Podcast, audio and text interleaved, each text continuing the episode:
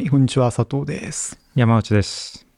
はい、えーと、今日はサービスの話をしようということですよね。テーマそんなんでいいんですか？まあまあ、あのーサービスの研究をずっとしてたんで、ですよね。なんかうん言われてみればというか、最近別にサービスって言ってないですけど、言ってないんですけど、なんか、最近なぜかそっち側の話を聞かせてくれっていう話がなんか、多くて、うん今まで誰にも注目されなかった。まあ そんなことはそことはないとは思うけど。まあ、それで、じゃあ実は今まで言ってきたエステティックストラテジーの考え方は実は直につながってるんですね。そうですよね。うんなんか、もうあれだから、どっから話せばいいのかあれですけど、うんまあ先生本出されたのって、15年、2015年ですけど、はい。あのまあその時に人間脱中心設計とかいろいろ言ったんですけど、ましたね。うん、ま記事書きましたね。あ、うん、そういう話がずっとあの続いてるんですね。だからその頃からの話なんです。うんうんうんで、まあ、あのそれも一度ちょっとあのご説明した方がいいかなということで、はいうん、まあ今日はそんな話したはいい、なわ。かりました。はい、そうか、闘争都市のサービスって2015年2015年ですね。ええ。えーもう、9、えー何年前 ?9、9年前？まあ、えほぼ9 9年、年。まあ、8 8年年、9年前ですね。あの、巷でめちゃくちゃ難しい、わかりにくいといや、いうもうちょっとね、あれ、あの本はね、もう言いたくない、もう、め言及したくないんですね。そしてそれは佐藤君のせいだと方々で言い回っているという、まあ、高越したような覚えがあるんで、だいぶ。いやいや、そうではなく、まあ、それはそうかもしれないけど、いやいやいや。いやいや、そうではなくって、えっと、まあ、し言い訳をするとね、まあ、要するにあの当時2015年でしょ？で、まあ、はじ初めて本格っていう時に、まあ、とサービスは闘争であるっていう話を言う言うと、まあ、絶対反対がいっぱい来るわけですよ。何言ってるんだと。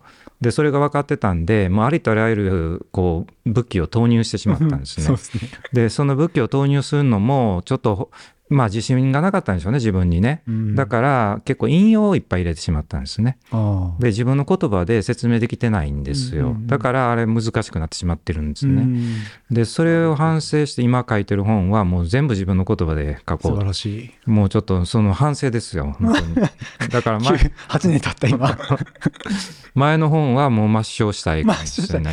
いや、でもすごい方々にヒントあったような気はしますし、確かにやっぱり、まあ、特に私もそうですけど、こう、全然違う領域から来た人間からすると、非常に分かりにくいし、とっつきやすい本ではなかったとは思うんですまけど、あ、それとね、あれ、学術書なんですよ、一応。あまあねだから、専門外の人が読むこと想定してないんですよねまあ実際にはね。まあ、それは確かにそうではあるんですけれどもね。まあ、ただなんか、すまあ、だからさっきの話戻すと、とはいえ守備一貫して、えっと、脱人間中心とか言ってる時からまあずっとそうなんですけど。人間脱中心人間脱だ、そううん人間は、そうそうそう。そこで違うんですね。人間脱中心って言ってる時から結構一貫して言ってること自体のこう方向性っていうのは同じですよね。そうですねなんか大きくなんか変わった後は、やっぱり長いことやっててそうじゃないなっていうのはうんと。してあります、そうですね。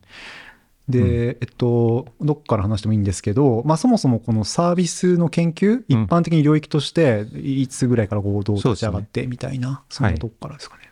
サービスは、だからもう今となってはあんまりサービス言わくなった、言わなくなったので、あまり実感ないと思うんですけど、えっと、実は、私が兄弟に着任したのが2010年。うん。で、その頃サービス盛り上がってたんです。はいで、その後ですね、サービス学会ができたのが。うん。でぐらいですか ?11 年？うん、多分11年、12年。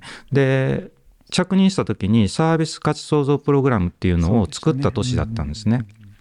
で、えっと、どういうことかっていうと、まあ、ちょっと歴史を振り返ると、いつも言うんですけど、やっぱり2004年っていうのが、ええやっぱり我々は現在の社会で、まあ、転換期だったっていうね。うんで、それはいろんな意味があります。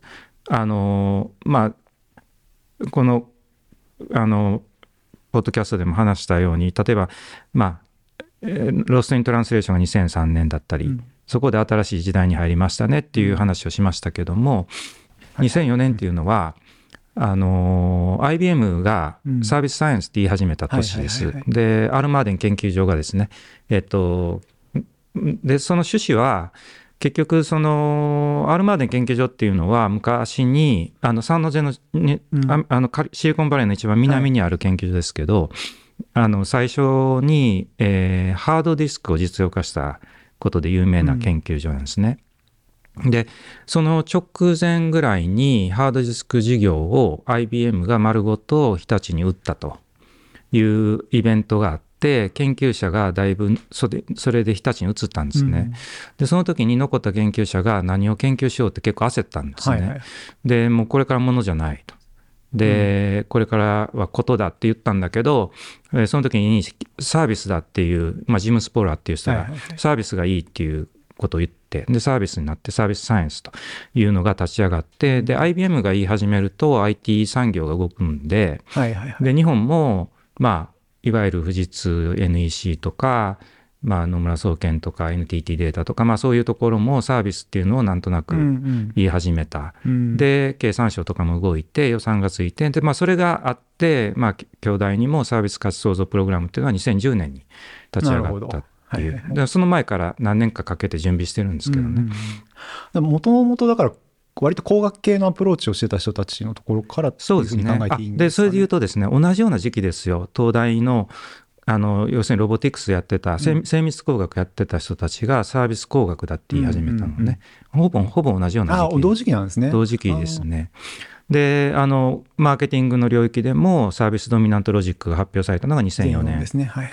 でスタンフォード D スクールが作られたのが2004年うん。でまあいわゆるサービスデザインネットワークっていう、まあ、ヨーロッパでサービスデザインの中心的なネットワーク、それが作られたのは2004年なんです、うんうんうんだからあの2004年っていうのにみんながサービスに飛びついたと。はいはいはい。でそれはまあ要するにもう物に価値がなくなったっていうのをいよいよもうもうまあそれは2000年超えてみんな感じてたんですけど、まあし実際には98年ぐらいから感じてたんですけど、うんうんうんまあドットコムのバブルが弾けでまあ感じてで準備してみんなが準備してそれが出始めたのが2003-4年となるほど。まあそういうことですね。うんだから、あのーじゃあ物に価値がなくなったんでじゃあかビジネスどうしたらいいんだって言った時にサービスだと。でサービス何かっていうと要するに価値が生まれる瞬間を全てサービスと呼ぼうと。なるほど。うんうんだから、まあ、いわゆる IBM とかにとってアフターサービスつまり、うんまあ、コンピューターをうコンピューターなり何なりを打った後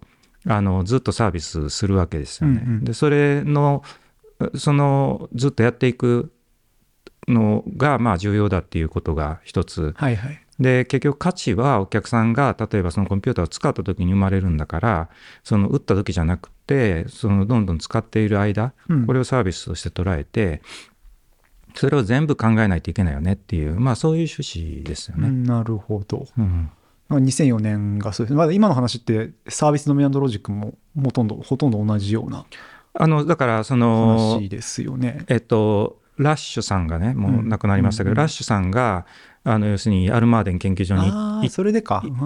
たっていうかたまたまいたんですけど、はいはいでえージムとかもそこにいて、うんでなんかでサービスとかって言い始めた時に そこに偶然なのかどうなのか。ああ、そうかそうか。で結局そのサービスサイエンスも、うん。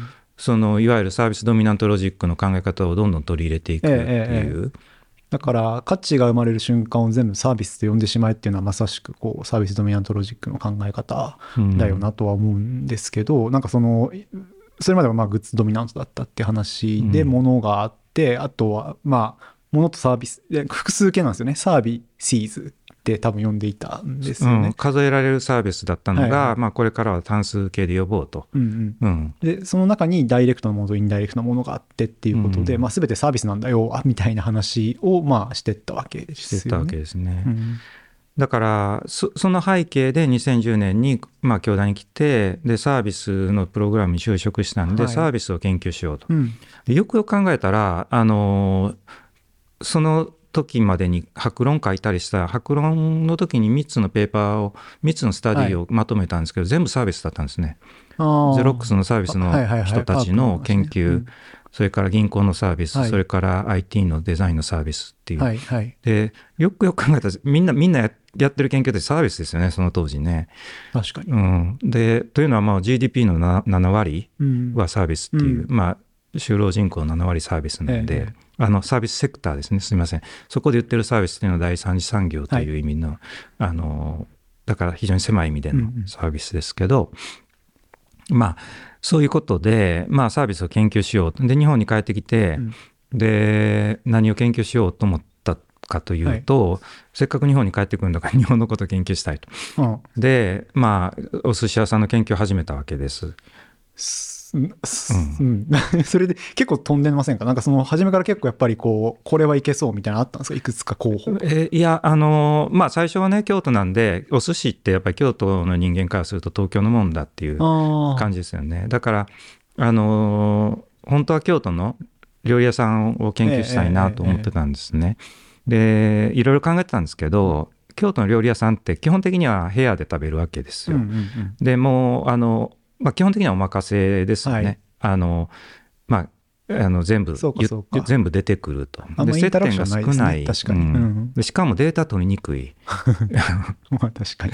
といういろんなで割烹でだったらいいじゃないかってことになるんですけど、まあまあその割烹ってカウンターにやってるんですけどね、で割烹でもいいじゃないか。でもそんなんするぐらいだったら寿司の方がいいだろうっていう、で実はその時ちょっと横島な考えがあって 要するに寿司っていうのは誰でも知ってるんですよね。はいはいはい。でだから論文書いた時に、え寿司の論文っていう書いたらみんなこう強烈なインパクトが確かに。まあそれは確かに面白いですもんねそれはね、うん。だから今海外に行って話したら「あああのすあのあの寿司のやつね」みたいな。この前もなんか言われてませんでしたっけ？あれなんかであれなんかそんな話してなかったっけ？誰か来客した時にあれ？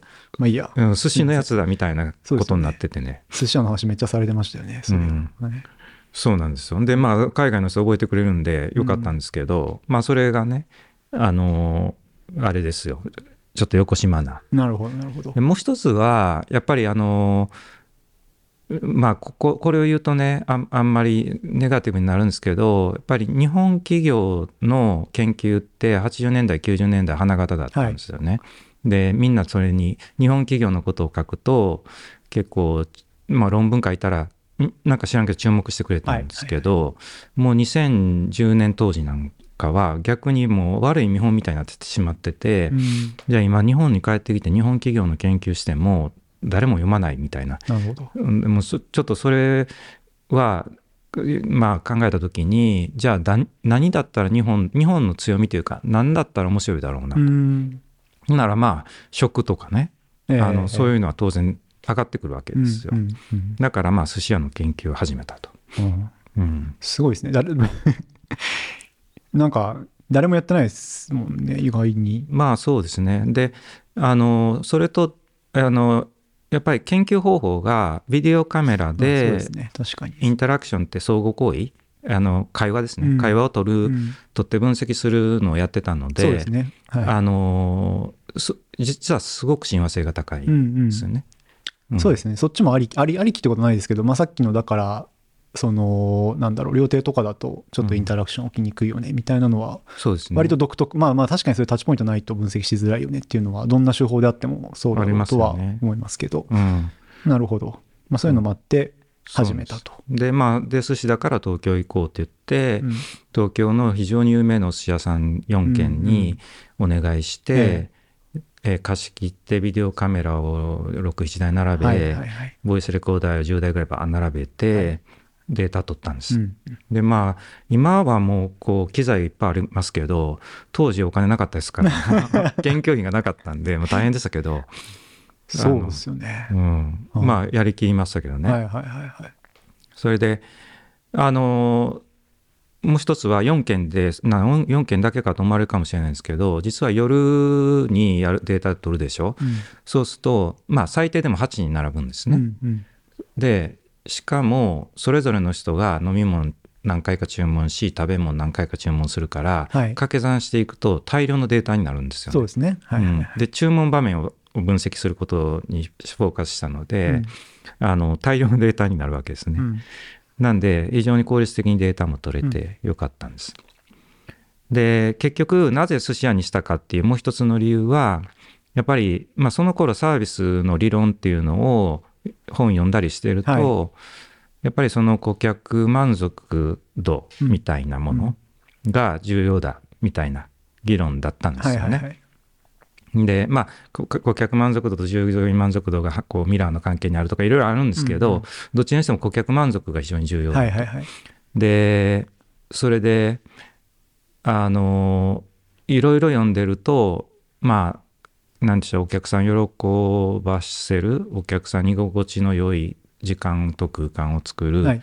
とか、あのお客さんが問題を持っていたら問題を解決するうんうん。とか、まあそういうことがずっと語られてたんで、うん。なんかおかしいなと思って、で寿司屋って日本人だったら分かると思うんですけどなんか緊張するじゃないですか。まあそうですね。う ん緊張するし決してユーザーフレンドリーには作られてないし、うん。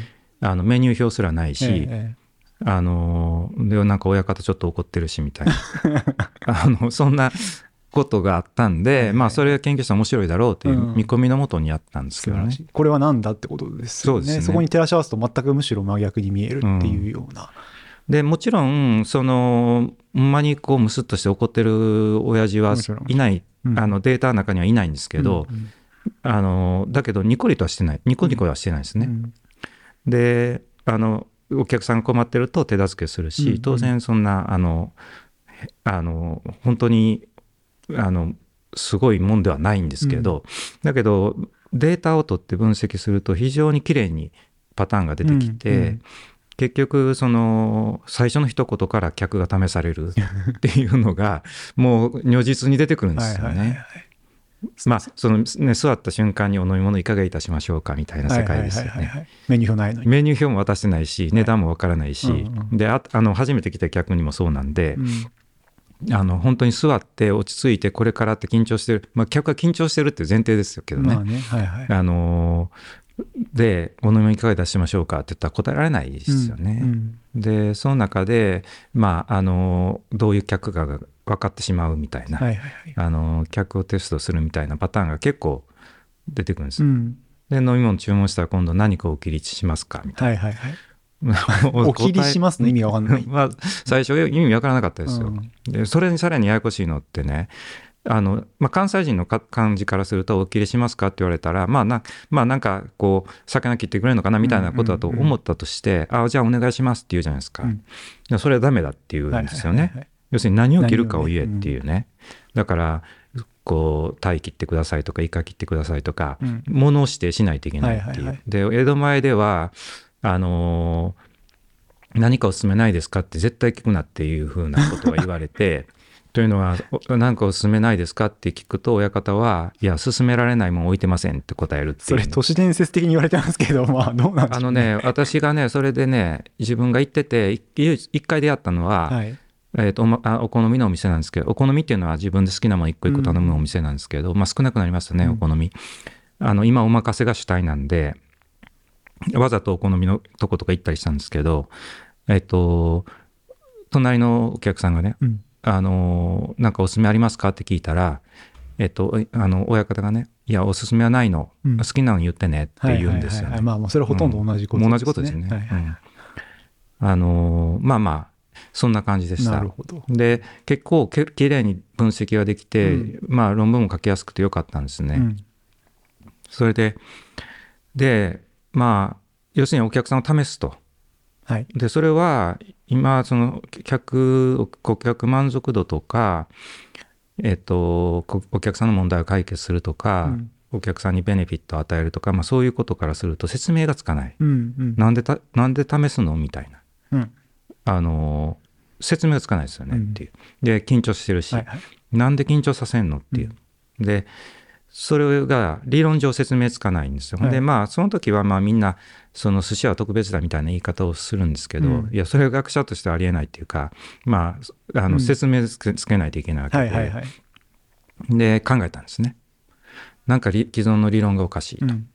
で、えーじゃあどうやって理論的に説明するかうと。んうん。でその闘争っていう概念が出てくるんですけど、うん。まあちょっと飛んだかな。まあ闘争っていう概念はあの闘争っていう概念はなんかみんなねあれタイトルにしたの失敗だったんですよ。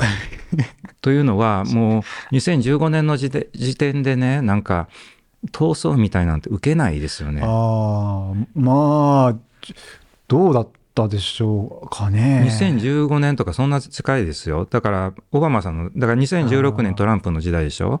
これ、ポリティカリコレクトっつって、その、まあ、あまりこの、他人を批判するとか、あまりこう、戦うとか、そういうことはあまり好まれなかった時代ですよね。あまあ、ゆあまあそうか、うん確かにそうですね。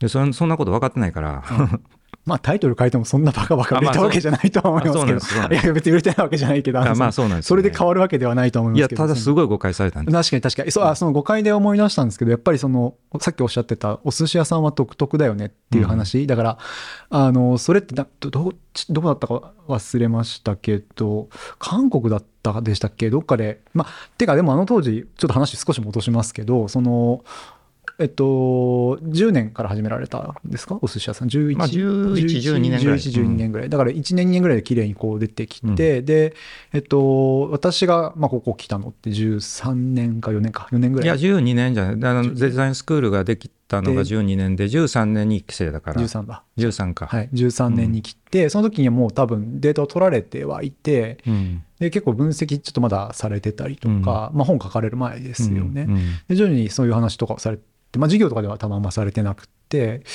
なんかたまにこういろんなとこ行ったりとかして話をしてらしたなって覚えてるんですけど、確か韓国でやっぱなんかサービスのあれがあって、行きましたよね。で行って多分その話をされていたら、うん。やっぱりなんかオーディエンスからそれはやっぱり高級店であるとか、そういうとこ独特のものでしょって、だからそれって他の一般的にって言い方はちょっと失礼っていうか違うかもしれないですけど普通のところでどうインプリケーションあんのよっていう話を多分されてたような気がしてて、そうですね。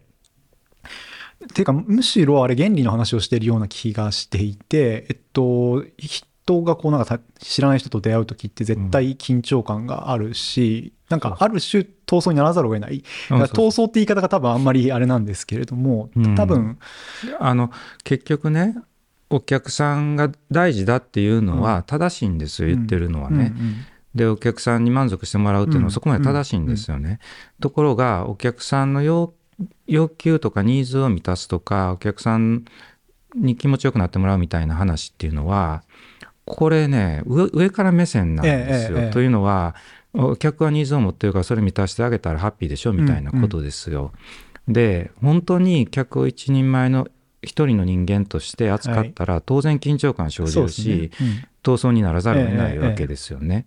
だからあのお客さん大事にお客さん第一でって言ってやってることの方が欺瞞に思ったんですよね、うんうんうんうんまずね。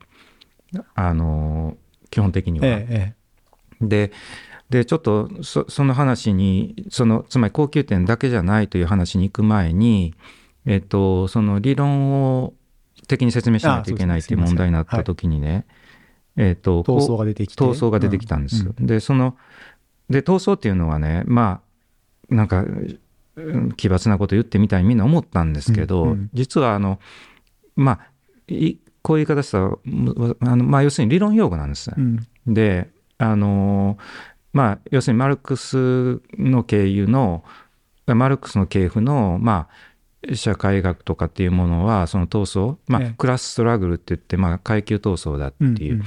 でそれいまだに重要なんです。あ我々の実際エステティックストラテジーにとってもぜ実はすごく重要で、あのあるんですけど、まあ、要するに理論用語なんですよね。でえっとででなぜそれが出てきたかというとそれがあの説明するときにねある時ひらめいたんです。うんどうやって説明するか。はいで何かというとね弁証法っていうのがあるんですよ。はいはいはいそのヘーゲルっていう人がいて、ヘーゲルっていうのはそのまあ、えーえー19世紀の、えー初頭の,、あの大哲学家ドイツのうん。大哲学家なんですけどあのまあそのヘーゲルがね「えー弁証法」っていうあの、せえー精神現象学っていう本があって、うん。でそこに「主人と奴隷の弁証法」っていう、まあこれは本当に言い方正しいかわからないですけど、まあ、よく批判されるんですけど、まあ、主人と奴隷の弁証法っていう考え方があるんですね。でまあどういうことかっていうとあのまあそれはあのセルフコンシャスネスっていう自己意識っていうことからの始まるんですけど、えー自己意識っていうのは基本的に何かものを意識しているだけじゃなくて、自分のことも意識している、はい。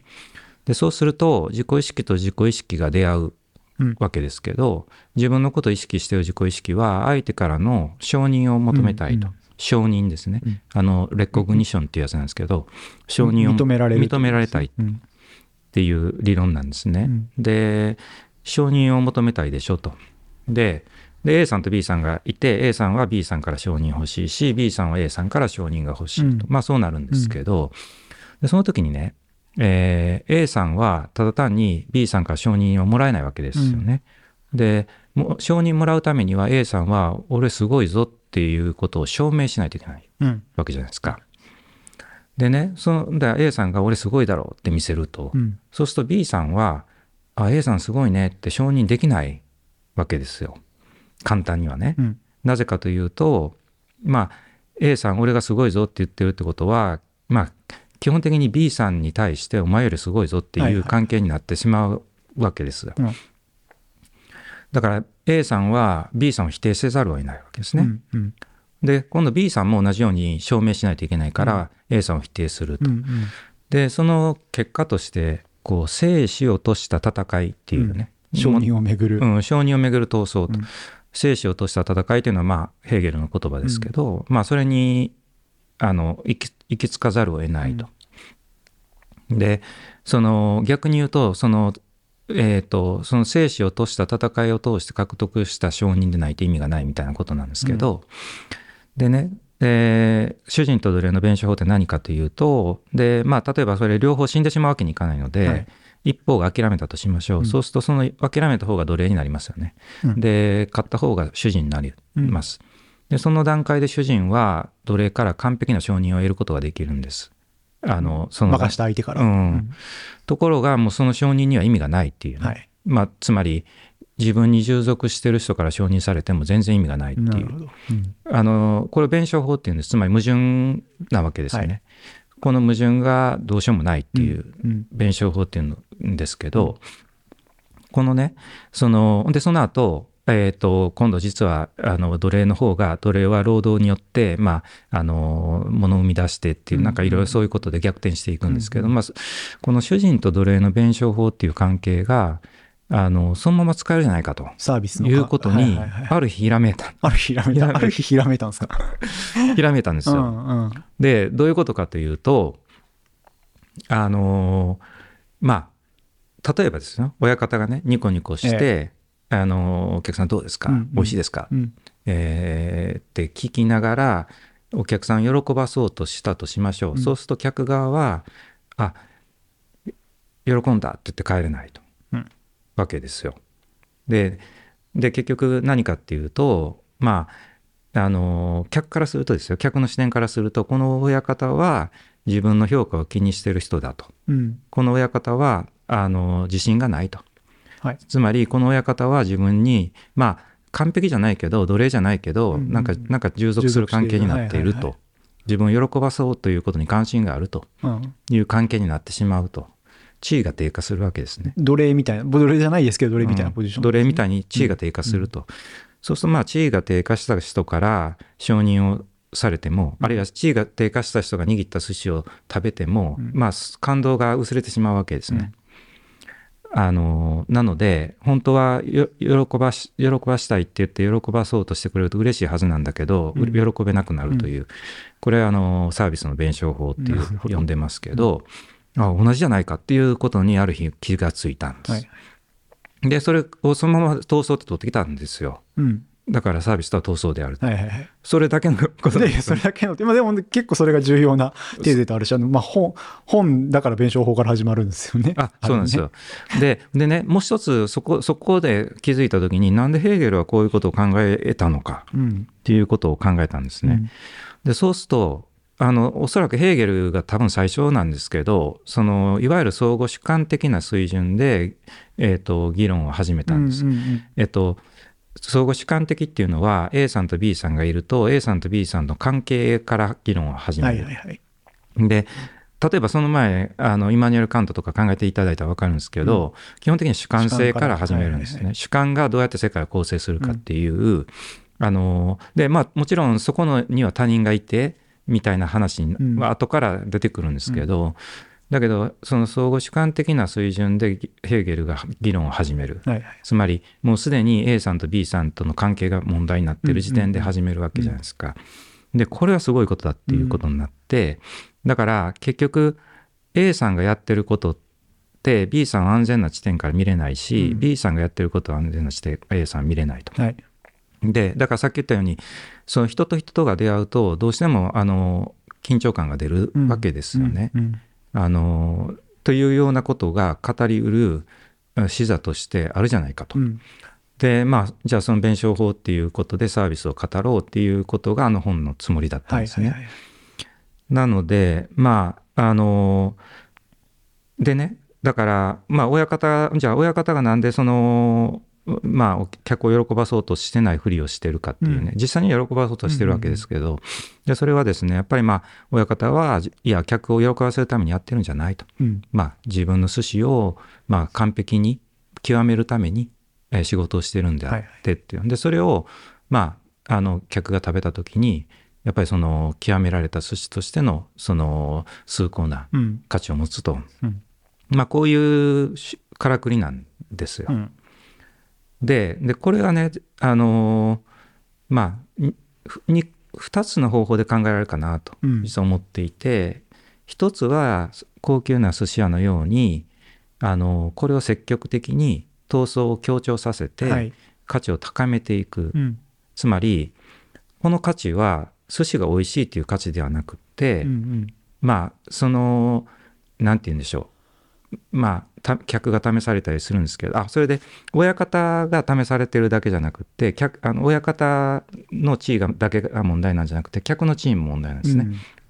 で客は最初にあの難しい質問をつけられてでそれにまあそれにふさわしい人間を演じないといけないわけですね。で逆に言うとなんでテストをするかっていうとまあそういうふうにハードルをどんどん高めていってで客は背伸びをして答える、うんでそのそれを経ていくことによって客はやっぱりなんか成長した感じがするじゃないですか、だから自分が新しい自分になった気がするというか、うんうんまあ、じあ新しく自己を表現できた気がするわけですよ。でその価値ってただ単に寿司が美味しいっていう価値よりもうん。もうはるかに大きいわけですね。うんうんつまり自分があ新しい自分になったみたいなええ価値でもですよね。闘争自体に価値を見出してるってまあそういう、いう、うんそんなようなイメージ。そういうことですね。うんだからあのでよくよく考えると高級店が高い値段をつける時の価値ってただ単に食べ物がうまいっていうだけの価値であるはずがないうんわけですよ。まあさ確かにそこは当たり高級な、前というか、まあ、まあ当然、うんうん、高級な食材も使うし、まあいろいろあるんでしょうけどだけどやっぱりそこの価値ってやっぱり自分がなんかどういう人間かっていうことが問題になって、うん。でそれで背伸びをしたりあるいはもう新しい自分っていうものを表現できた時うん。に価値になると、うん。だからあの積極的に闘争を利用すれば付加価値をどんどん高められるはいはいはい。っていうのが一つあるんはい。です。それは一つのパターン。うん。はい。でもう一つはそれを消極的に捉える場合がありますね。うん。つまりその客がどういう人かが問題になってしまうっていう。これサービスにおいてはさっき言ったように相互主観性で考えるんで、うんえっと、逃れられないわけですね。うんだから、まあ、よく言う話としては例えば、まあ、本屋で本買うだけでもその本を持ってレジに並んでレジで渡しますよね。はいでそうするとまあこれ要するにただ単にこの本を欲しいから買うということで済まされなくって、やっぱり店員さんに対して自分はこういう本を読む人間であるっていう表明をするわけじゃないですか。っていうことですよね。うんとかなんか居酒屋でビール頼むときにええとりあえずビールって、うん。なんでとりあえずっていう必要があるのかっていう話でね。そのただ単にビール欲しいんだったらビールくださいってい。いじゃないですかっていう。でとりあえずって言ってるっていうのは、まあ、要するに別にビール欲しいわけじゃないんだけど、うん。まあまあいろいろ、あのー周りの雰囲気も考えて空気を読める人間で、まあ、そこでいきなりねシャルドネグラスでとかって言ったらおかしいじゃないですかっていうね。だからとりあえずビールでっていうのは別にビール欲しいどうしても欲しい人間じゃないんだけどまあまあ周りの空気読んでビールにしときますっていう自分を表明してるわけですよ。というようなことはどうしても問題になると。うんだから消極的に考えるならじゃあそれをまあ排除していくようなサービスはできるっていうことですね。はいはい。自己提示にならないようにするってことですよね、なるべくね。うん、だから気楽にまあなんて言うんでしょうねえー気楽なデザインにする、うん。で選びやすくする、うん。で匿名にしていくみたな、はいいはいはい。まあそんなことですよ。うん。なので、えっと、に2つの方向から考えられるんですけど、うん。あの重要なことはやっぱりその闘争の側面闘争の側面って言ってるのは要するに、えっと、相手が自分のところのサービスすごいぞって示さないとサービスには価値がないので示しますよねと、うん。示したら客はそこからあすごいねと言えずにはいはい。やっぱり背伸びをしてそれにあうん。合わせられてそれにふさわしい人間を演じないといけないしうん。ぬんうんぬんっていうことはどうしても起こります。うんうん。ということをまあ一応あの説明がつく、はいはいはいはい。というのがまあ基本的な考え方うんなんです。だからやっぱり根本は闘争にならざるを得ないよねっていう中でそれにもうそれやるとこまでやるぞっつってとことん突き詰めていくのか、うん。やっぱそうじゃないそれはちょっとやっぱしんどいうん。ですよねって話になった時にまあルーティンにしていったりとかしてそうならないようにしていくっていう、うん。あある意味こう自己提示にならないよ、まあ、な完全にならないって多分無理なんですけれども、うん。していくっていうまあ2つの方法があるよというようなことで、で、なんというか、そのルーティンにして、滑らかにして、誰もが喜ぶようにしてって、そっちの方面ばっかりがすごく偏って考えられたということ自体に対する多分うん。問題提起だった問題っていう提ことですよね。うん。うん、でこれあのその当時料理人の人といろいろ議論を重ねててですね、うん。料理人の人がみんな誤解してるっていうんですね、うん。つまりもう自分お金払ってるんだから偉いと。だからあの座ってお金払って黙ってたらあのおなんていうのあの美味しいもの食べさせてくれうんる、うん。食べさせろっていう態度ですよね。うんうん。でまあそれはある料理人があのふ風俗化してるって言って、まあ、要するにお金払って座ってたら気持ちよくさせてくれるっていうね。まああの我々のやってるサービスはそんなんじゃないとうん。おっしゃってたんですけどまさにその通りで、ええあの高級店とかみんな三つ星のお店とか行ってもね食べてあうまいとかってことはありえないわけですよ。そのそもそもそそんな勝負はしてないわけですよ。うん、もうちょっとそれちゃんと説明しないと、あの、おい美味しいんだけどってことですね。おい美味しいけど。美味しいとかのいうレベル、まあそういうレベルそうい商売じゃなくってはいてはいはい。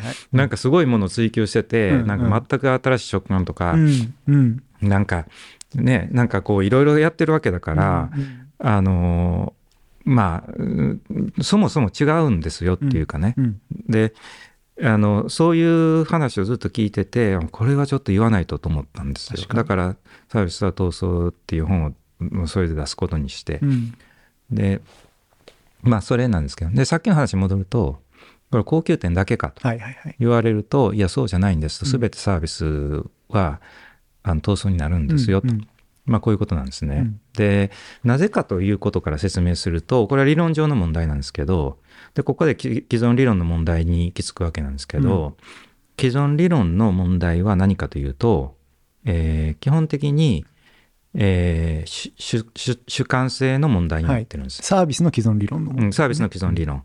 つまり、こっち側に評価をする人がいて、主観性があってですよ。はい主観性が主観的に評価をしている。うんで向こう側にサービスっていう客体があると。うんうんで、えーそれを見て、い美味しいか美味しくないかとか、このサービスで居心地がいいか居心地が良くないかを判断している。で、その主体と客体が分離されている。うん。あのー主客分離っていう、はいはいはい。あの前提が持ち込まれているんですね。うん。だから、えっと、サービスの外側にサービスを受ける客とかが外にいて、まあ、それを見てる。見て判断してる。判断してるみたいな、うん。そんなイメージですよね。価値を判断している。うん。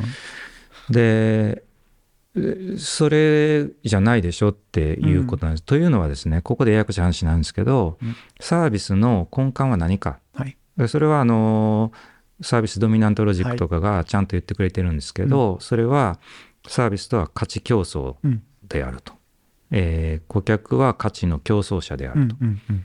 えっとはい。まあ一緒に作ってるんだとうん。いうことですよ顧客も一緒に入って他のステークホルダーも全員一緒に入って作ってるんだと。はいはいはい。価値をね。うん。でそうなるとですねこれ分離できないわけです。サービスのから、要は人だけ外に、人というか、まうん。あ主体だけ外に出して、そうです。いうことはできませんという。例えばお客さんが寿司屋のサービスを評価してるとしましょう、うん。でそれ分離できるんだったらただ単に美味しいか美味しくないかで済ましまいなんです、うんところがその評価してるはずのサービスの中に自分も入って一緒に作ってるので、当然そこに入って一緒に作ってる自分の価値も問題になるんですよ、はいはい。だからあなたはあなたはどういう人間ですかっていうのが必ず問題になるわけですよ。うんうんでそれはもう避けられないですよねっていう、あのだから既存のサービスの理論は主観性の前提つまりうん。主体と客体を分離して主客分離の前提で理論を組み立てるのでややこしいことになってる、はいはい。ややこしいというか単純化しすぎている。えええええでそれに対していやそういう主客分離できませんよと。なぜなら価値競争であるから。という前提から出発すると闘争の理論にならざるを得ないと。いうことで新しい理論として提示したんですね。なるほ。ど。うん。うん、で、えーと、その前提でですね。じゃあ、しえー価値競争であれば要するに高級だろうが何だろうが全てえー闘争になるんだっていう話にな,、うんうん。なるわけですよ。うん。なるわけですよ。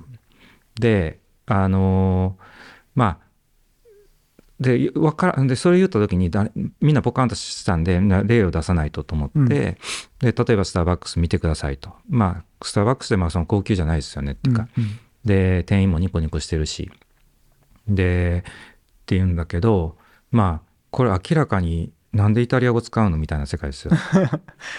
あのアメリカでもねはいアメリカでも同じように名前ついてるんです。例えばショート、トールって、はいはいはい。おかしいよねっていうか、まあ、なんでスモールミディアムじゃなはいいんだ、はいはい。でその次グランデですよ、グランデってそうなったらもう彼らは分からないアメリカ人は分からないですよ、うん。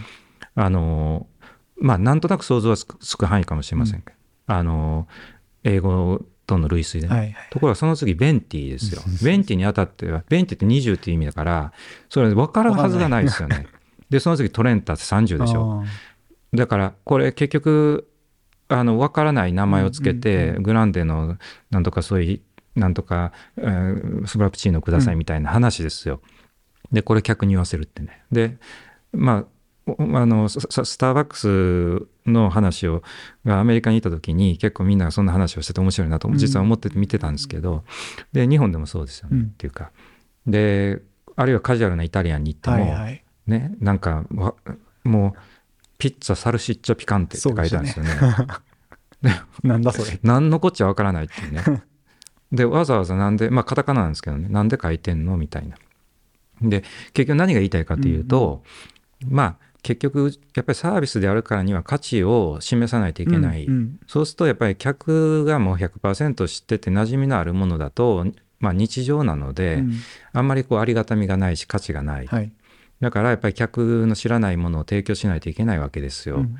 だからそのカジュアルなサービスでも絶対そういうことをしてるうん。わけですね、で今度客逆にね客がそれサルシッチョピカンってくださいって言わないといけないけど言えないですよねと、言えないですよ本当にカタカナだったら、うん。だからこれくださいとかあるいはああのアルファベットがついてて J くださいみたいなことがなってる、だからあの客を試しておきながら優しくしてるみたいな ややこしい話ですけど、はいはいはい。まあそそんなことを考え始めるとね全てにおいて闘争はあるんですよ。うんでねでもう一個言われたのはね、えー先取りして言うとあのーこれは人と人が対峙する時だけですか？そうですね。それはありましたね。うんはいはい。でねそれもよく考えたんですよ。いうんやそんなはずはないと。うんででその時によく言ってたのはまあ家で一人でウイスキー飲んでても試されてますよねっていう話をしたんですけど あんまりねピンとこないだろうな。あんまり通じなかったですよね。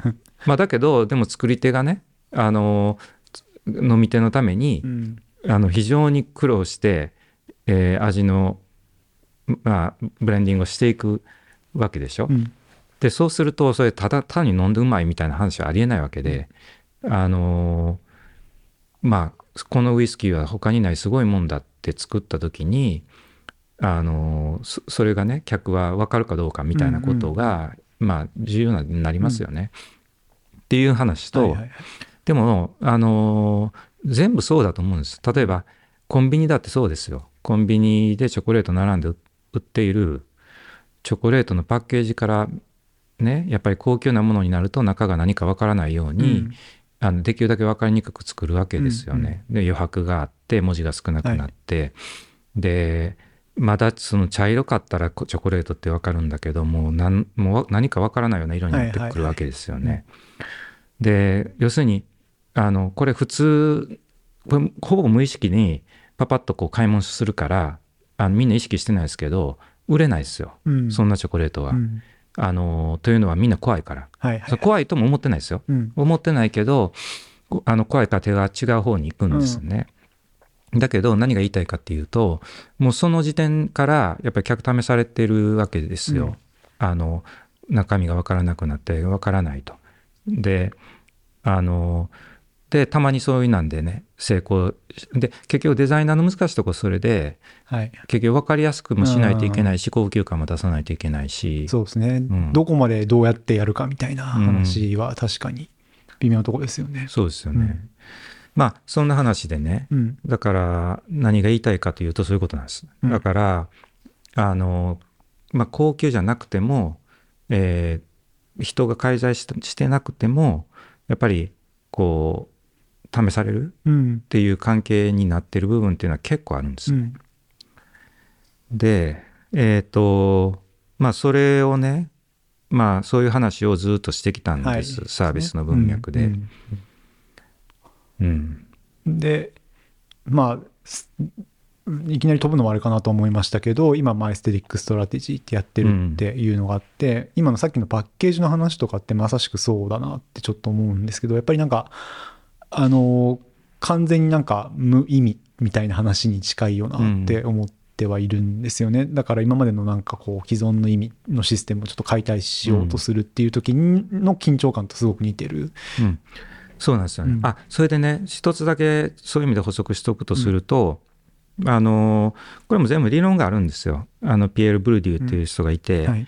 あの要するにまあピエール・ブルデューのあのあの説明はね、まあ、あの趣味趣味っていうかまあ、趣味ってあのホビーのことじゃなくてテイストっていう意味、うんうん。あの趣味がいいねっていう時の趣味、まあ、フランス語でグーってやつですけど、はい。その趣味っていうのには2種類あってその必要趣味っていうのと自由趣味っていうのがあって、で自由趣味っていうのはブルジョア的で必要趣味っていうのは大衆的で、うん。っていう話なんですけどね。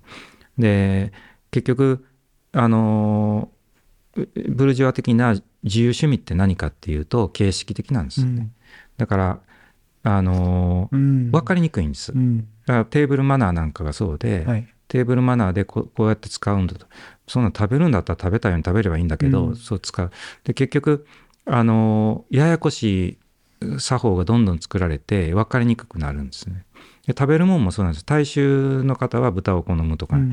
でそのブルジョアは魚を好む。特に白身魚を好むみたいな、まあ要はその味が繊細であの微妙なはいはいはい。違いが分かるみたいなことが重要なんで。でまあそれに対して大衆趣味っていうのはまあその食べてすぐ美味しいみたいな、うん。あの栄養になるみたいな。まあそういうことなんですけどね。で結局何かというとでそまあもし必要だったらこのボルデューの議理論はまた我々非常に重要なんでそうですね。はい。あのまあ、よく言うんですけど、まあ、ランシエールがブルデューを批判した理由ええみたいなことに関わるんですけど、まあ、ちょっとそれは今日はできないんでまたやりましょう。あの何が重要かというとやっぱりその高級なものはブルジョア趣味うん。いわゆる自由趣味に、まあ、寄せてデザインするんですけどそうすると当然分かりにくくなっていくんですよ。で分かりにくくなければいけないっていう、うん分かりにくく形式的でかつ禁欲的じゃないといけないですね。うん。だからでそれでねこういう説明をしたんですよ。そのよ要するにサービスっていうのは高級になればなるほどサービスは減少すると。はいはいはい。つまり笑顔は少なくなるし迅速さは少なくなるし情報量は少なくなるし。うん。な高級なフレンチに行ったらメニュー表すらないと。うん。情報が少なくなって完全に少なくなりますよ。でまあ店員も笑顔じゃないし、ええあの笑顔っていうのは作り笑顔じゃないっていうことですけど別に怒ってはいないけど、ニコニコはしてないでしょうっていう。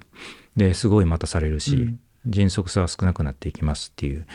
でそれはまあなぜかというとやっぱり高級になればなるほど付加価値を高くつけないといけないからやっぱりその闘争の側面がより強くなるうん。わけですよね。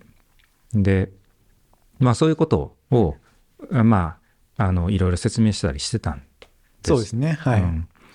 でいやいいですけど。えっとそれでその、のエステティックストラテジーですね。で、そのエステティックストラテジーに行く前にもう一段階あったんですよ。うん。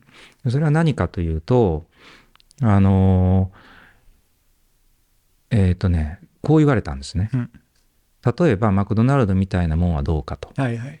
全く緊張感ないし、うん。誰も行くのに緊張しないし、でマクドナルドはただ単に美味しいものを提供して喜ばしてるだけだと。うんマクドナルドは説明つくのかみたいな、うん。まあ、そんな言い方はされなかったけど。うん。でそう言われたからあそうかと思って。で絶対闘争になるはずなんですよ、うん。っていう話でね。でしかもマクドナルドはもの,、まあ、ものすごい価値を生み出したある種時代の象徴になったようなもんなんで、えええここには絶対闘争があるに違いないと、しまあしんまあ、理論上は信じないといけないんで信じたわけですよ。で分析していったんですけどね、で結局、まあ、マクドナルドっていうのはあの効率的で速くて予測可能で、まあ、美味しいから流行ったんだっていう、でもそんなそれだけで流行るはずはないと。うん。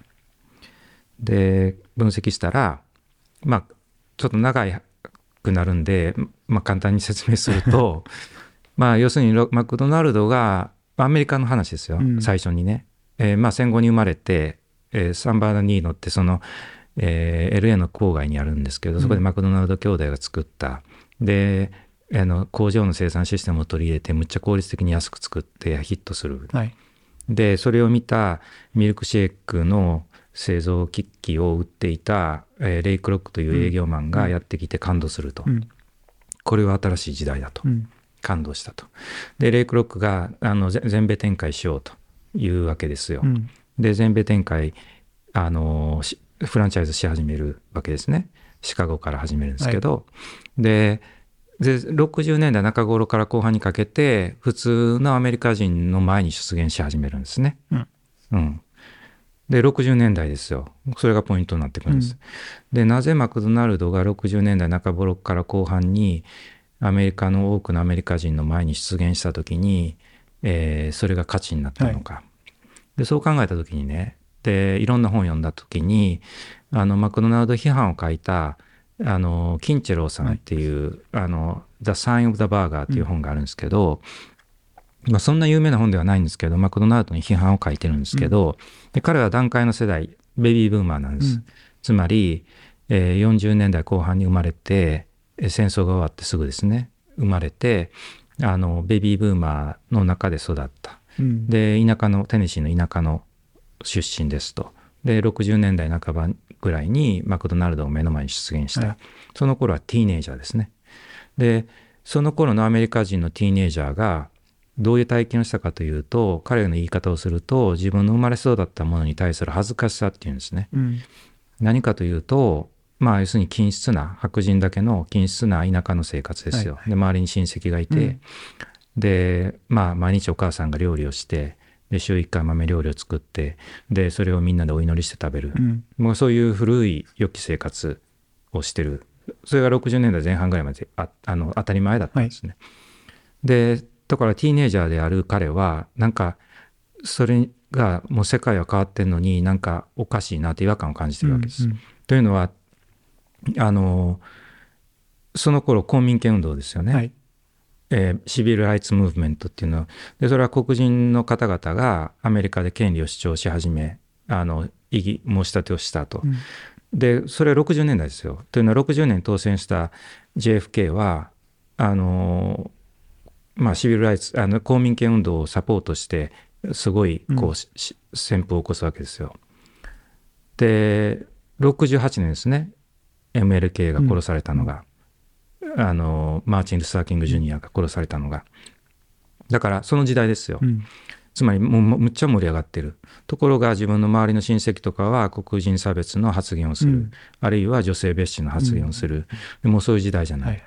67年ですね。あのサンフランシスコのサマー・オブ・ラブっていうのがあって、うん。で69年にウッドストックでしょ。だからその頃ヒッピーの文化があのティーネイジャーとか若者の中でこう、はい。ヒッピーは基本的に反抗ですからあの、まあ、反抗はね50年代から続くんですようんジェームス・ディーンとかね、だけどまああのすだけどその60年代中頃に自分と同じ世代がこうあのそういう古い社会に対して異議申し立てをしている、はいはい。で違和感を感じている。そこの前に、えーマクドナルド出現した時自分の生まれ育ったものに対する恥ずかしさに感じてる、うんでマクドナルドが近代性の確証を提供してくれたと、うん。こういうわけですよ、つまり彼らがマクドナルドに最初に足を一歩踏み入れた時はむちゃくちゃ緊張したんですよね、自分がどうかっていうことは問われてるわけですよ。うんでそれマクドナルドに足を一歩踏み入れることが自己表現なわけですね。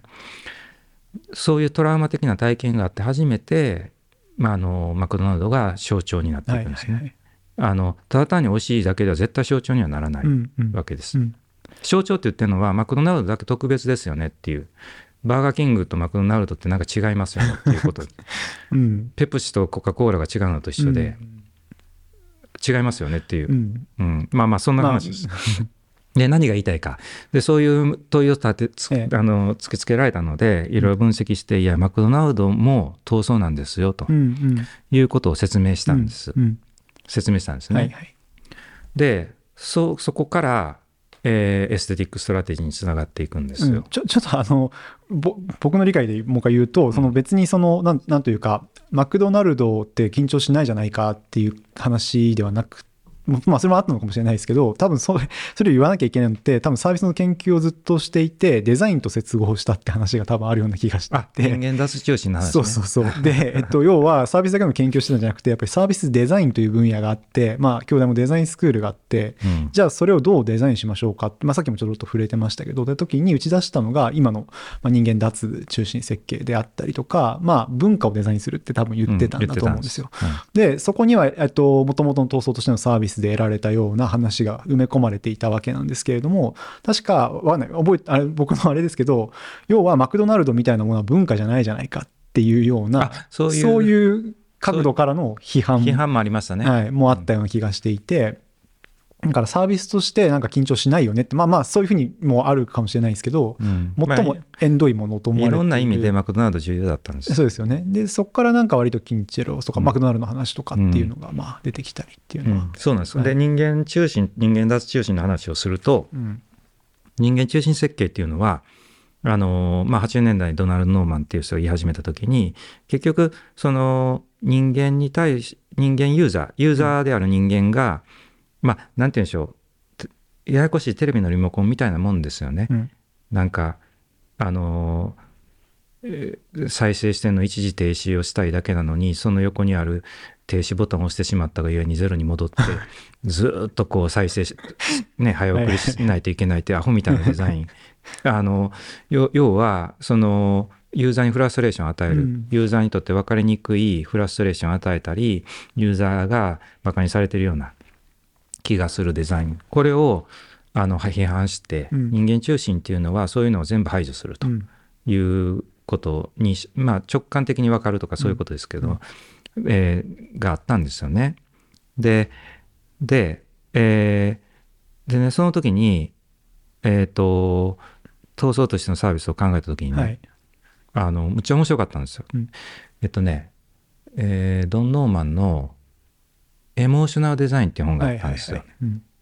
エモーショナルデザイン。うんでドン・ノーマンはその頃から、えっとう人間中心設計を批判し、まあ、自分が作ったじ人人間中心設計を批判してたので、どういう言い方をするかっていうとあの人間中心設計においてはそういうフラストレーションを排除することが正しいと。うんところが賢いセールスマンにとってはその正反対が正しいってはいはいはい。書いてあるんですよ。書いてありましたね。なんじゃこの一文はと思って。でそれはあのディーゼルの話を、はいはいはい。ユニオンスクエアにディーゼルがあってっていう、うん。でディーゼルのお店はまあ暗くて音音楽ガンガンかかって居心地悪いしあの商品もよく見えないと。でまあそういう書いてあるんですね、うんうん。で賢いセールスマンにとってはその逆が正しいは正反対が正しいって書いてあったんです、ということは要するにサービスにおいては正反対が正しいって書いてるじゃないかと、うんうんうんまあ、こういうことですよね。でだからあのドン・ノーマンが言ってるじゃないかと、うん。まあ、そういう話なんですけどで結局どういうことかっていうとでノーマンはそれ説明できないんですよ。ななぜその真真逆のことが成立するのかはうんうん理論上は説明できない。そうだと言ってるだけで、はいで結局さっきの話に戻るんですけどドナルド・ノーマンはまあ認知心理学者なので、あでねだからノーマンとかは私だからもともとコンピュータサイエンティあストでそうですね。あの HCI とかうん。CSCW とかってずっと修論とかそうやってたんで、うんもう90年代からそういうのをもう教えられてたわけですよ。だからあのーでゼロックスの研究所とまあノーマン結構仲が良くてよく来たりしてて、だからまああのーなんて言うんでしょう。あのー人間中心設計っていうことはもうなんてなんて言ったらいいかなあのゆあすごいよって言って喜ぶような対象ではないわけですよ。はいはいはい。まあまあいいやそれは置いといて、うんうんあた、まあ当たり前だったってことですか？それまあそういうことですね。でね、えー何が言いたいかというと、えーその理論的な前提は何かというと、うんやはりさっきの主観性の前提うんなんです。えええっと、主体が安全なところからデザインされた客体を見ていええて、うんうんでそれが使いやすいか使いにくいかという問題なんですね。うんでところが賢いセールスマンはその正反対が正しいだから、ええ。ーサービスにおいてはこの主格分離が成立しないので主体が巻き込まれてしまっているので、あのその正反対になるえよと、うんうん。こういう理論なんです、だから結局前提を変えると正反対になるっていうことなんですね、でだから人間中心設計においてはあのサービスは分かりやすくなければならない、うん。えーお客お客さんを喜ばせなければならないと。こうなるんですね、はいところがその正反対主格分離の前提を取り払って相互主観性の前提で価値競争を前提とした場合には、むしろサービスは分かりにくく作ってお客さんお前は誰だとうん。いうことが主題化していく、だから正反対ですよ、はいまさに、はいだからこのこの正反対になるのは何かっていうと主格分離か主格不分離かのどっちかうんうん。でその結論が変わるわけですね。ででそれを考えた時に、えー後者をに人間脱中心設計と呼ぼうと勝手に言ったんです、誰も聞いてくれなかったっていう。自分以外誰も言わなかったっていうね。まあそういうことなんですけどね。なんかサービス学会なりに書きましたよねそれ。書きましたね。人間。あとマーケティングのところにも書いた気がする、うん。人間脱。でねそれのなんて言うんでしょう。えっと言いたかったことは結局ね人間中心ってねうん。まあ、もう一つあったんですもう一つ言いたかったことはその人間中心人間中心主義批判っていうのはねこれ60年代からやってるんですよ。うん。でこれ近代批判の延長で、結局その、まあ、フーコーですよね。あのフーコーの強烈な言葉と物っていう本があってであれがベストセラーになってで、まあ、結局人間は見つからなかったっていうね、そのまああのえー人間主義の批判って60年代からやってるんですよ。あで人間中心の批判をね、でなんで今更人間中心設計なんだっていう違和感がすごくあったんです。よなるほどね、うん。だから脱中心っていうのは当たり前なんですよ。我々の学問にとっては。だからそれ今の話はすごく面白くてだからさっきちょっと言いましたけど割とやっぱサービス研究もそうですけど工学の人たち始めてますよね。うん。で基本やっぱり主客分離が前提ですよね。ね。だからそういうで私も、まあ、先生もそうですけど理系だったのでじゃあまあ科学やるかとかそういう話になると、まあ、絶対無理なんですけどでもまあ主客分離してみるみたいなことがというかそれ以外にあないと思ってるところがちょっとあるような気がするんですよね。それはねちょっと違うだから最近違うよ違うよねって話だね。うん。いやつまりそのあの要するに量子力学のあそうそうそうそうそう、それはもちろん、もちろん。うん。だから最近はもちろんそうじゃないみたいな話もあるわけですけれども、たでもとはいえ、えっと、そういうことを知らなかったりとか、うん。だからなんというか、ある種そういうものが当たり前だっていうふうにして純粋培養されていくと、うん。で人文科学の理論とは出会わないので、うんそうするとさっきの話主あの主体みたいな話ってもうとっくに批判されてきたよねっていう話も、うん。その積み重ねがわからないからそうするとそれ以外のスコープでこうもの見れないって話になるっていうところが多分あのサービス研究のある種の偏りまあそうやって人満足させようっていうのもあんまり否定もできないんですけどとはいえでも多分かなり偏ってるし前提のところをあんま見てなかったよねね。っていう話だよなってすごい思うんですけど、うん、いやそれはねあの、まあ、コンピューターサイエンあええーと理系とかの問題でもなくって、うん人文社会学社会科学でも結構主格分離の前提は常にどこにでも持ち込まれますよ。まあねそうですね。うん、ただそれをもう何十年も批判してきたというのも事実で、うんうんだからヘーゲルなんかがだからだからそれなんですよ弁証法っていうのをなぜ使いたかったかっていうとやっぱり相互主観性の水準で話をしたからなんですね。はい、そうですね。うんまあそれが言いたかったことで、でその人間脱中心っていうのを言ったんですよね。でここで重要なことはこれどちらかではないんです。うん。つまり両方必要なんですよ。うん。というのはよくよく考えるとですよ寿司屋で食べた寿司が主観的に美味しいかどうかっていうのも絶対重要なんですよね。それはそうだわ。絶対重要だし、あのーうそのホテルだだったホテルの空間の、あのー体験とか絶対重要なわけですよね。だからもう医療だったら自分の病気が治るとか怪我が治るって絶対重要なんで、ええだからその主客分離は重要なんです。そうそうそう。ただそれはね、主客分離してると思った瞬間に次にお前は誰だって問われるっていうことなんで、あのつ常にそれだけじゃないんですけどで何が言いたいか。両方やらないといけないですそう。ですね。はいつまりサービスっていうのは分かりやすくしながら分かりにくくしないといけないっていうややこしいことがうんしないといけないっていうのがサービスデザインの難しさってうんいううんね。うんまああのそそこまでサービスの研究できうて、ん。はい。マクドナルドまで来て、うんでそこからもう aesthetic strategy は一直線ですねそう。ですね。サービスデザインの話があって、うん。うん、だからやっぱりそうですね。うん。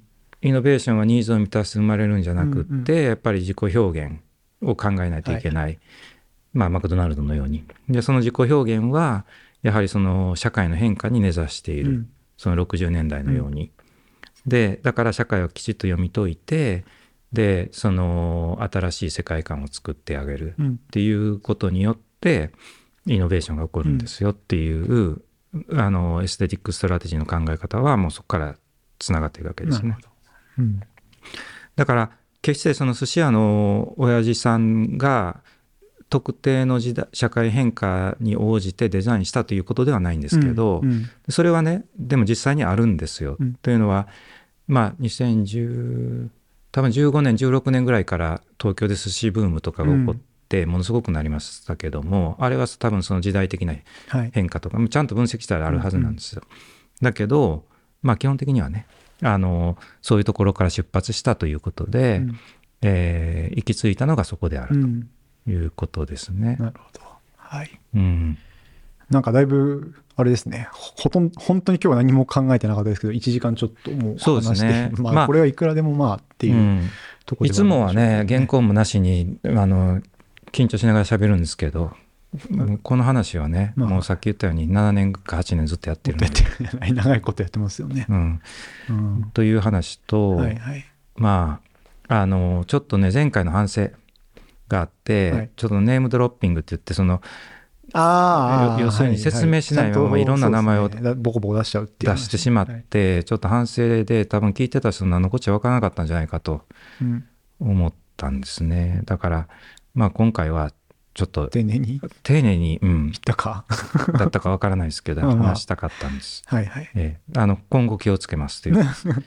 あのなんかまあツイッターとかこう使って誰かが誰かがというか、まあ、久野君あたりがフォローしてくれるといいのかなと思ったりとか。なんかね本当にあのこれ質問ください。質問あったらくださいって言うけど誰も聞いてないっていうねポうん。ッドキャストでね誰もからも質問が来ないっていう、ね、でも、でもやり続けるのが大事です。そう、ハッシュタグでね、ちょっとなんかコメントしてくださいみたいなのもうんあったと思いますし、まあ、闘争としてのサービスは、今の話聞いてると、けあの、まあ、データとかも出てますしね、あの、面白いんじゃないかなと思いますけれども、ねあの、うんいろんな見方ができるんじゃないかなっていう気がするので、はい。まだこれ、あれですよね、売られてますもんね、普通に。うん買えますよね、本屋さん。あまあ、売られてはいるけど買わないでください。も うちょっと抹消したいんで。まあまあまあ、はい。まあそれは置いといて。はい。ということで今日はサービス研究、まあ自分たちがやってた研究ですね。やってきた研究がどう aesthetic strategy につながってっていうのと、まあそのサービスのところでも結構こう、なんというか、まあある種ちょっとラディカルな話をずっとしてきたところはあると思うんですけど、まあそれはどうつながってるのか、今やってることとみたいな話をしようぐらいのノリで始めて、こうなったという感じですが、そうですね。はい。はい。一回止めときましょうかね、これで。はい。はい。ありがとうござはいい、ましたお疲れ。様でした。